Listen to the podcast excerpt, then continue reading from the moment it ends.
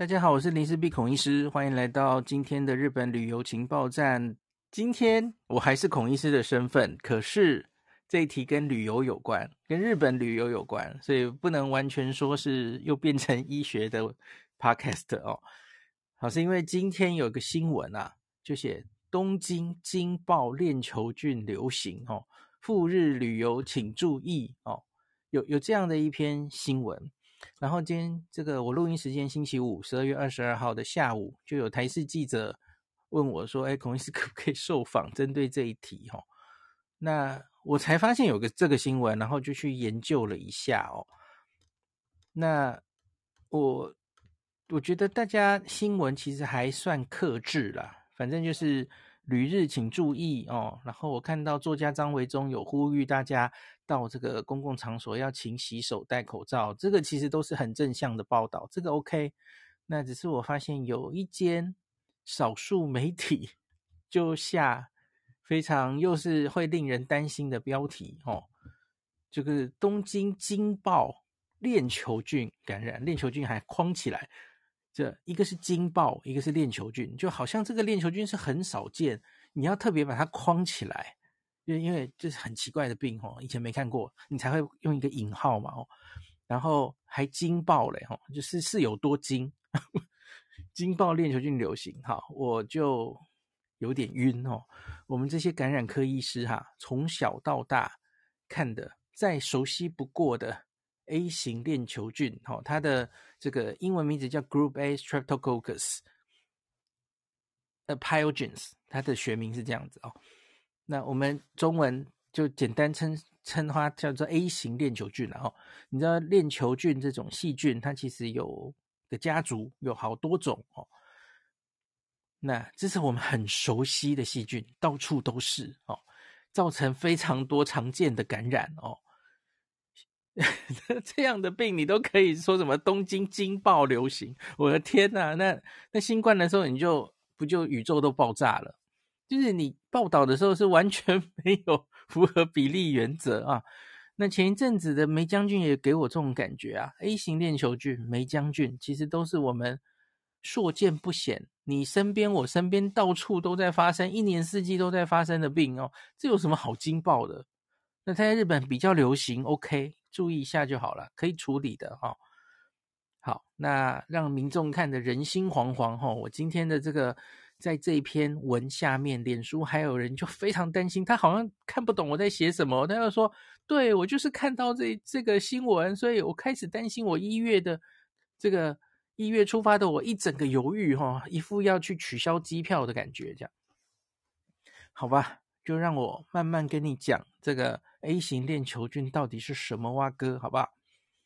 好，新闻是这样说了哈。东京都政府二十一日针对 A 型链球菌的咽喉炎哦，就是造成喉咙发炎了哈，pharyngitis 不是 laryngitis，发出警报。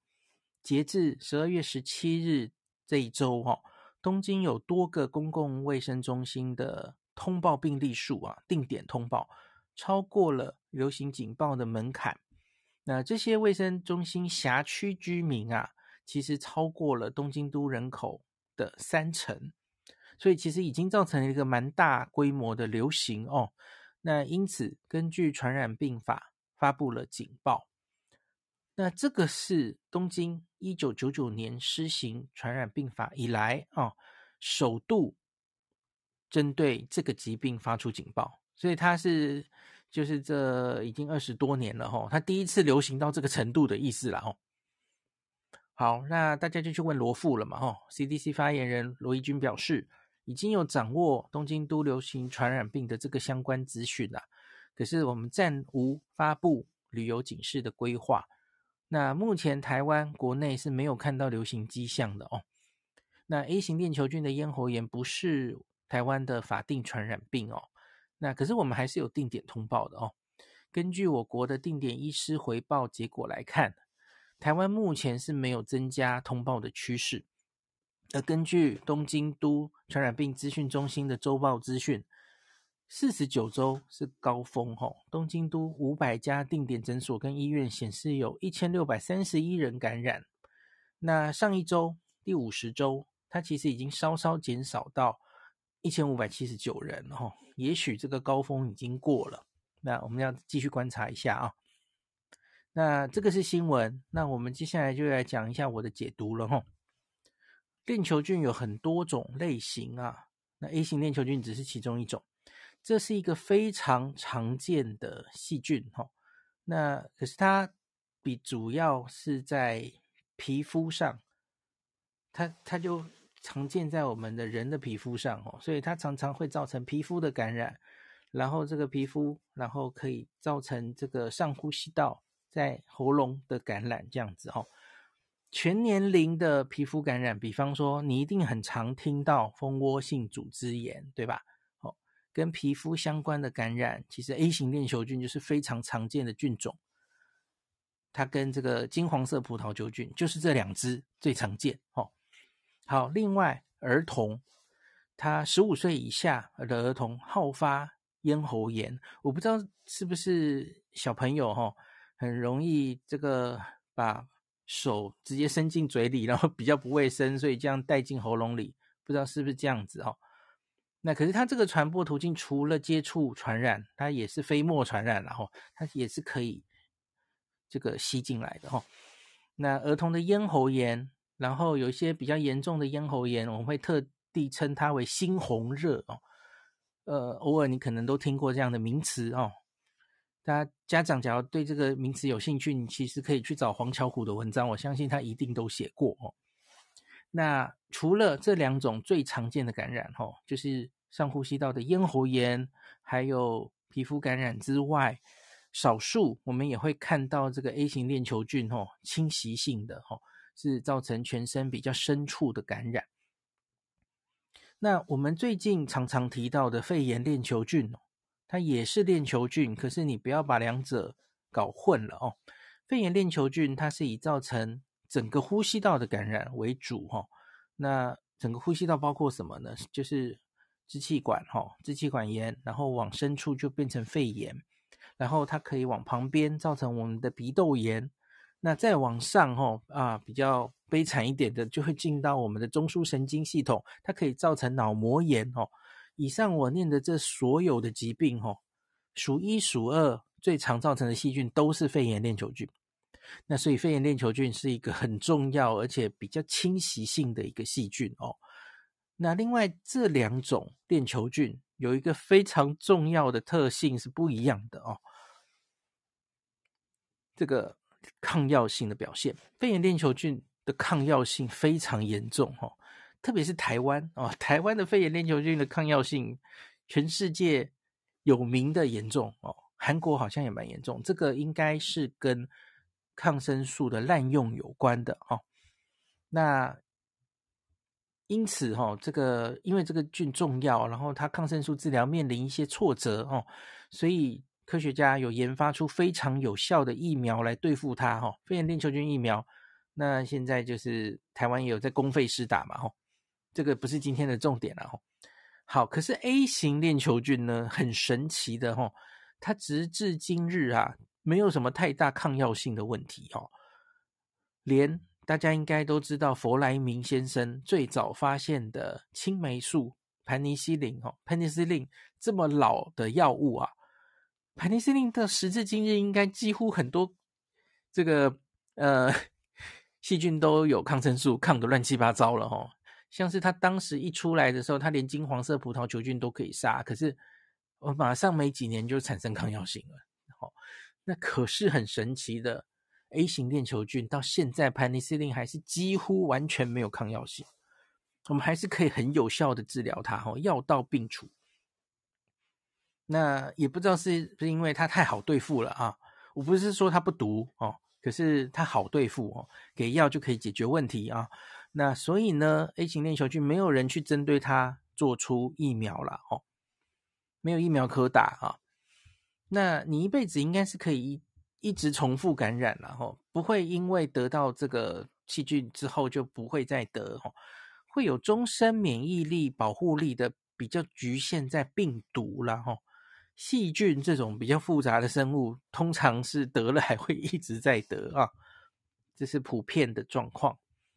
好，第三个喉咙痛喉咙发炎呐、啊，这种呃很很常见嘛吼。感冒的时候你常常也会喉咙痛哦，新冠的时候喉咙也是很痛，对吧？吼，特别是 Omicron，那绝大多数其实都是各式病毒造成的哦，那都不需要使用抗生素。好，当然新冠可能要考虑吃那个抗病毒药，那是另外一回事。可是我说的是，多半所谓的感冒、喉咙发炎哦，多半都是病毒造成，那是没有药的哦。那反正你自己就会好。那因为是病毒，也不需要给抗生素。那可是的确有少数是细菌哦，而且呢，大多数就是这一支 A 型链球菌造成的。那年纪不同哦，这个。细菌性造成的喉咙发炎，多半都是儿科病人，十五岁以下比较常见哦。那小学生以下，呃，可能更高一点哦。那美国 CDC 的网页是这样写哦：儿童病人那的这个喉咙发炎，大概有三成是 A 型链球菌造成的。那假如是成人的话，哦，十八岁以上，那大概只剩下一成。就是十个喉咙痛的成人，大概只有一个是细菌造成的哈，肺炎链球菌。呃，讲错了，A 型链球菌。那当然这是一个长时间的平均了哦。像是假如现在东京大流行的时候，我想这个不管是成人或是儿童，在这个时候喉咙痛，当然你这个是 A 型链球菌的几率，当然就可能不是三成跟一成哦，当然会比较高一点哦。好。我们其实很难从症状上来区分，到底一个人哦是病毒还是细菌性的咽喉炎的哦。那可是当然会有一些临床上教科书记载的区别方法，因为细菌造成的通常就是比较只局限在那个它感染的那个地方会有症状，所以你就很可能就是只是局部那个喉咙非常非常痛啊，然后。有可能伴随着高烧，那可是你就不太像细菌，呃，对不起，不太像病毒，因为病毒通常是呼吸道病毒，然后从鼻子吸进来哦，然后它就广泛的造成你全身的症状，因为它会到处跑。那鼻子会造成鼻塞、流鼻水，然后会有一些其他系统全身性的症状，比方说拉肚子、肚子痛哦、起疹子哦。等等的病毒比较容易有这种多系统的表现，那 A 型链球菌常常就集中在喉咙痛，有些人有发烧。好，可是这个其实只是一个通则哈，事实上很难光光只从症状就很斩钉截铁的确定你就是细菌，你就是病毒，你需要吃抗生素，你不用哦，医生大概没有办法这样子做决定哦。那所以。我们在看这样的病的时候，这个其实是每个开业医都一定要会的病哦，这太常见了嘛，喉咙痛、发烧来的小朋友哦，那医生的重点就是我们要区别哪一些小朋友我应该要给他抗生素。好，这个是需要抗生素治疗的哦。那因为大多数病人你不给抗生素，他会继续烧哦，哦，因为细菌，呃，也许少数人可以靠自己的免疫力克服哦。可是我们给抗生素不只是想要治疗这个急性感染而已，这是有问题的哦。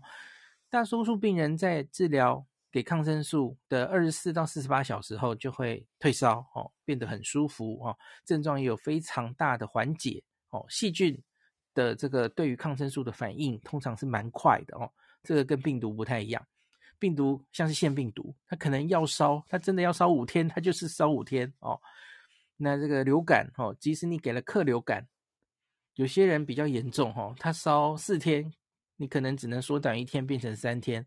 可是细菌性疾病不太一样，细菌性疾病给对药，药到病除，很快二十四到四十八小时就会有改善哈。那我们会建议你，一旦医生给你抗生素，那你一定要完成一个完整的疗程，吃好吃满。以最传统的盘尼西林的话，应该要给十天的疗程。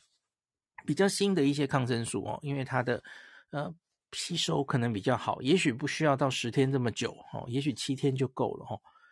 那为什么会这样建议？因为假如没有把细菌完全杀干净哦，倒不是怕它会有抗药性的问题，学理上可能会有啦哦。可是经过那么多年，其实 A 型链球菌是没有什么抗药性的问题。那可是吼，它后续是有可能会发生一些比较讨厌的稀有的并发症。那最有名的叫做风湿性心脏病，英文叫做 rheumatic fever，风湿热，然后随之。在很久以后会出现风湿性心脏病，这个是什么东西呢？这个是很确定可以用抗生素预防掉这件事的齁。那什么是风湿性心脏病？在大概上一个年代，五六十年前吧，齁，就是台湾这个医药，呃，还没有工位还没有那么发达的时候，其实很多。中年人啊，然后瓣膜都会有问题哈、那结果就是发现他们年轻的时候其实都得过这个 A 型链球菌的感染，然后没有有效的治疗。那为什么会这么奇怪？一个这个喉咙的细菌感染，怎么会跟我们的心脏瓣膜的疾病有关系呢？这是很妙的一个病哦。那一般的学说是说，因为 A 型链球菌它有一个蛋白，它有一点类似。它的形态了哈，有一点类似我们的心脏瓣膜的构造的的那个分子构造，所以我们对抗这个细菌会产生针对它的抗体，然后这个抗体呢就会回头来攻击我们的瓣膜，然后经过了数年，这不是一下子就会发生的哦，这是很多年之后才会发生的疾病哦，后遗症，很久的后遗症。然后结果发现你这个长久发现你心脏有点问题哈，心脏瓣膜有问题啊，年轻的时候可能发生过这件事哦，这是一个很诡异的病哦。那可是这个是为这个大家都非常熟知的一个病哦。那没有处理好的这个喉咙痛的细菌感染，没有好好的给一个抗生素疗程的话。那病人在未来，他是有可能在他未来的人生会有一个心脏病的哦，风湿性心脏病。那现在这个风湿性心脏病呢，其实已经很少见了，因为呢，自从我们知道了这个病之后，全台湾的开业医哈都很怕他的病人会出现这个状态，所以因此所有的小朋友只要到诊所哦，到医院，他的表现。是喉咙痛的哦，不管有没有检查哦，医生几几乎就是反正不怕错杀，只怕万一哦。万一你是这个链球菌哦，不但一时没有给你治好啊，你以后还会长久有并发症，这怎么得了哦？所以特别是开业医，因为开业医他可能没有很好的诊断工具，可以去做细菌培养，可以去确诊。也没有那么多时间哦，他一节可能要看三百个呃一百个病人哦，他没有时间在那边慢慢做细菌培养或做一些快速诊断什什么的哦，反正我就每个都开抗生素就好啦哦，所以就就变成这样了。这是这个病，就是为什么台湾早期哈、哦、开业医滥用抗生素非常非常的严重，就是因为。这个链球菌哦，你看这个很简单的病，可是它其实学问非常大哦，跟我们的整体台湾的狂滥用抗生素也是有关的哦。那我在今天的留言，我有写一个花絮哦。当年我参加台大内科住院医师的口试，那我在口试那关遇到张尚存老师，那他是口试官之一，那他当年问我的问题就是，请问。孔医师，上呼吸道感染，我们的术语叫 URI 啦，吼，其实有人就说是就是类似感冒了，吼，感冒是很常见的病嘛，需不需要用抗生素？刚刚听我讲了这么多，你们应该听得懂了，吼，因为多半的 URI 上呼吸道感染都是病毒造成的，是不需要，多半是不需要的。那可是就是这种哈，比较偏年轻人，老大人偶尔也会有了哈的这种 A 型链球菌造成的咽喉炎，它是应该要用抗生素的哦。所以大家现在都知道答案了哦。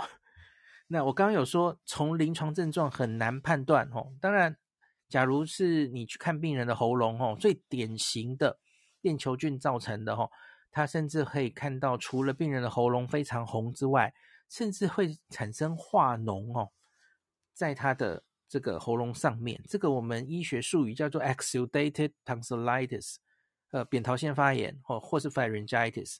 那你看到它外面真的有这种黄黄的、白白的脓，会比较像细菌感染。可是这也不一定哦，有一些病毒哦，其实也会造成这样哦，所以真的很难从临床诊断区分。所以我们最学理上应该要怎么做？我们其实就是应该你你看到那个脓的话哦，当然就看到脓就培养哦，去培养看有没有这个 A 型链球菌可以长出来。那另外，即使没有看到脓，你也可以就是抹他的喉咙，去看看可不可以做出细菌培养。那另外，其实有一种是快速诊断，吼，很快的就可以，大概要等个三十分钟吧，也没多快，就是很快的鉴别这个人有没有可能是链球菌感染。好，那为什么要做这样的诊断？就是为了这个病人，我应该要给他抗生素，而且要叮嘱他哦，你要吃好吃满一个疗程哦，才能有效的预防未来你可能会走向风湿性心脏病的机会。好，好，事实上你从小到大去看病，医生是不可能跟你讲这么多的啦。我今天是很完整的在跟大家 聊这件事。可是医生真的看诊的时候，哪有那么多时间跟你解释那么多啊？不要问那么多，吃就对了哈。给你抗生素你就吃哈。我记得我小时候常常被爸妈带去的一个老医生，反正我只要感冒，他就给我吃，呃，那叫绿霉素还是什么啊？Clindamycin 还是什么的，反正就是他就会给我抗生素。从小我也是被抗生素滥用长大的这样子。医生才不会跟你解解释这么多嘞吼。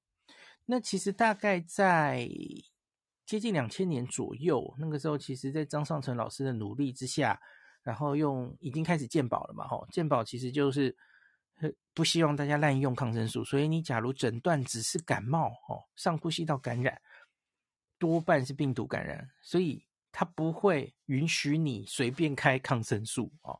所以从那个年代开始才。整个台湾的滥用抗生素的机会变得比较少，可是我不能说没有哦，其实还是有哦。好，那除了这个慢性的，呃，以后可能会变成风湿热之外，其实还有一些比较少见的并发症啦吼，像是像是肾丝球肾炎吼，肾脏发炎哦，这这个病很奇怪，这只细菌很奇怪吼。那这个我就不讲来恐吓大家了哦，几率当然可能不是这么常见了哦。所以因此，今天有人在下面留言就说：“哎，孔医师，你的意思是说，所以这个东京最近哈感冒变多，所以所以所以没有那么重要吗？”哦，我说不对，你怎么可以把这个病 想成是感冒？当然不是啊，一个可能一定需要这个抗生素才能压下来的病。然后你不好好的吃好吃满抗生素，搞不好之后会产生后遗症的病，你怎么可以把它当成是感冒呢？哦，感冒是这个呼吸道感染哦，它几乎没有死亡率，没有重症几率的哦。那你完全不去看医生，不吃任何药也会自己好，这叫感冒好吗？OK，就很简单的毒性非常低的一些呼吸道病毒造成的感冒哦。这当然不可同日而语啊！这是个细菌感染啊，哈，没有处理好，当然也会出事的，哈。那你可能会担心，那怎么办？我在日本旅游的时候，万一发生的话怎么办？哈，那它的预防很简单哦，它其实就是飞沫跟接触传染。我相信大家应该都是听到烂了，哈，老生常谈的，勤洗手。戴口罩，勤洗手就是防接触传染嘛。戴口罩就是防飞沫传染。然后你放心，它是很大的细菌，它飞不远的，所以它不像新冠是那种气溶胶传播哦，不会的啦。它这个没有那么强，所以只要飞沫，你戴上口罩跟勤洗手，你看我们这个疫情的三年，这个整个这些感染都被压下来，A 型链球菌也被压下来啊，哦，所以它是很容易防的啦，没有那么恐怖哈、哦。那只是东京近日哈、哦，不只是东京啦，整个日本哦，进入冬天，这个新冠病毒流感其实都有蠢蠢欲动的迹象哦，所以建议啊，旅客进出公共场所还是乖乖的戴上口罩。勤洗手。那我跟你说过，日本其实从疫情以来，它在很多公共场所都自备这个酒精干洗手，一直到今天应该都还是这样哈。你即使自己不带，都应该是很容易找到干洗手的地方哦。那另外最后提醒一下，这个新闻都在讲东京，可是我其实去找了一下这个整个日本，整个日本的。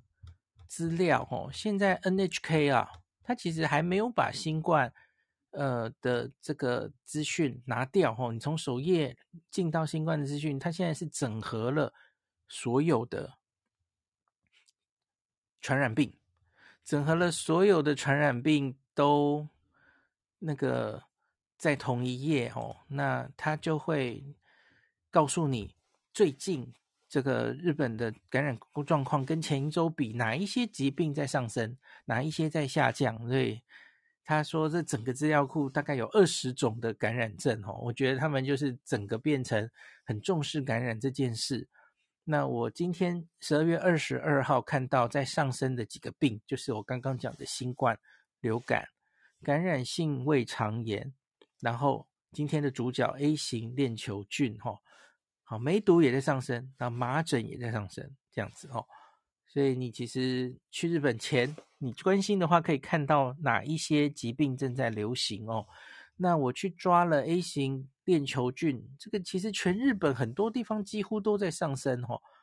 这个东京为首的关东几个县哦，我看这个埼玉县、千叶县那个定点通报的数字，其实还超过东京哦。那北到北海道，这个东京的这个通报平均数字哈，全日本是四点八三，东京是六点二五，那北海道也有五点三五，然后我看连冲绳都有三点六八哦，都是在上升的趋势哈，所以全日本我看没有几个县是下降的哈，所以不只是东京，其实现在去全日本都要注意哦，这个 A 型链球菌正在大流行哈。老生常谈，勤洗手，戴口罩啊，在冬天还是把它戴住吧，哈，至少我们不希望在旅行中染疫，哈。诶，我刚是不是忘记讲它的潜伏期？哦，潜伏期大概会你接触到这个细菌之后啊，有一说是一到五天，那我看比较多书是写二到五天，因为细菌呐，细菌不像病毒，它通常需要一个比较长的潜伏期，哦哈。呃，要要到一定的菌量哦，大概两到五天哦。那所以呢，假如你是一个短期的旅行哦，才去四天三夜哦，我觉得还蛮大的几率，你其实是回来台湾才会发病哦。那这时候你当然就要小心哦。你去看医生的时候，你要跟大家跟他说，哎，医生，我最近去过东京哦，我最近去过日本，然后回来发烧、喉咙痛，然后请。告诉他，因为他搞不好没看新闻呢、你要跟他说，我听了林氏璧的 podcast，我觉得我可能是 A 型链球菌，请你给我抗生素，或者帮我做检查。然后医生就吓到了，这是什么？这是什么刁民？听了什么奇怪的领什么越南人的意见？这样哦。好，另外你可能会担心这个，哎，要要不要这个抗生素？哦，万一我。在日本的时候啊，就医困难哦，让我发烧拖了两天，再回到台湾来，再去看医生，会不会来不及呀？哦，我跟你讲，没有那么恐怖了哦。那就是让你发烧，这个喉咙痛，可是一时没办法缓解哦。那可是我们比较重视的，其实是你可不可以有效的预防之后的那个风湿性心脏病、风湿热哦？可以的哦，就是你即使是。已经发病之后，在比较晚治疗，然后晚一点结束你的疗程，哈，都还是可以有效的预防掉你未来可能的风湿热的，这个倒是大家不需要担心，哈。好，今天就讲到这里。啊、呃，这个魏振宇说，我们家猫去年呼吸道症状严重，也都是 clindamycin。好，我跟你讲哦，虽然我对兽医不太熟悉，可是 clindamycin，因为我刚刚说的药物滥用的问题哦，在台湾早就抗药性乱七八糟了，所以它现在大概都比较剩下一些很特殊的菌，我们大概才会给到这个药哦。红霉素也有类似问题哈，红霉素，然后 clindamycin 都是台湾早就对普通的细菌抗药性乱七八糟的哦，所以吃可能只是吃心酸的。哈哈哈 虽然我不知道猫流行什么细菌哦。OK，好。卢比卡库说：“日本跟台湾一样，A 流对流感还是很重要。像是我有跟大家讲，前一阵子中国不是这个北方这个呼吸道疾病严重，他们释出的资料是其实还是流感最多、哦。这个流感是重要的、哦。好的，有人说除了。” Aaron 说：“除了人的疾病，还有中国这个非洲猪瘟在流行。对这个，其实疫情前我们就一直很注意这件事嘛，吼。所以那个回国来，吼，你飞就日本回来的朋友，吼，因为你不是从非洲猪瘟的疫区回来，会拿个牌子的，这个措施都还在哦，吼，大家不要忘记这件事哦。那在我们机场还是会分流的，吼。”因为就是还是要经过一个有没有带猪肉的检查，这个是一直都有在做的哈。Darren Chen 问：Amoxicillin 可以吗？可以的，这因为 Amoxicillin 是 Penicillin 类的衍生的抗生素嘛，所有的 Penicillin 类哦，然后头孢素，那它的都是这个 c e p h a l s p o r i n 这一类的很常见我们使用的药物，对于这个 A 型链球菌。几乎是完全一点抗药性都没有，就 所以我就跟你讲，这个是超级简单、好用的、好杀的细菌哦。诶，所以这个你问这件事情的言下之意是不是你想要自己带着抗生素去东京？嗯，好，这我没有办法建议或推荐大家做这件事哦。可是反正，嗯，好，自己。为自己的 决定负责，这样子。对，因为你现在要真的找到一个呃人开盘尼西林给你，其实应该不太容易，因为盘尼西林是一个孤儿药，它它在现在医学已经很少很少有药商在生产它，在量产它。吼，你真的在我们现在一般的诊所能吃到盘尼西林很困难，我不知道它停产了没？吼。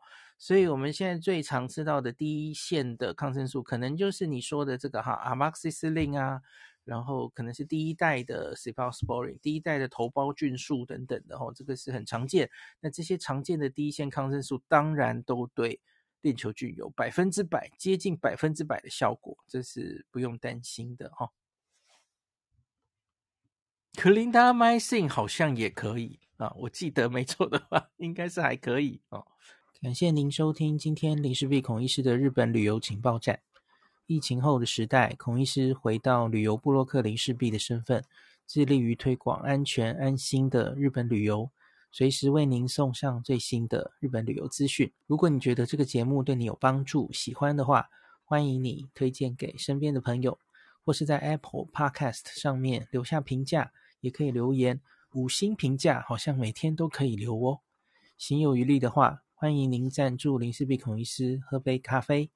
如果你想看到更多林氏璧发的日本旅游资讯，欢迎你加入脸书上的日本自助旅游中毒者粉丝专业，或是我也有 LINE 的官方账号 Telegram、Instagram，这些连接都在 Podcast 前面，我的电子名片里，可以在一个页面就看到我所有的发声管道，都欢迎您加入。那我们就下一集再见喽。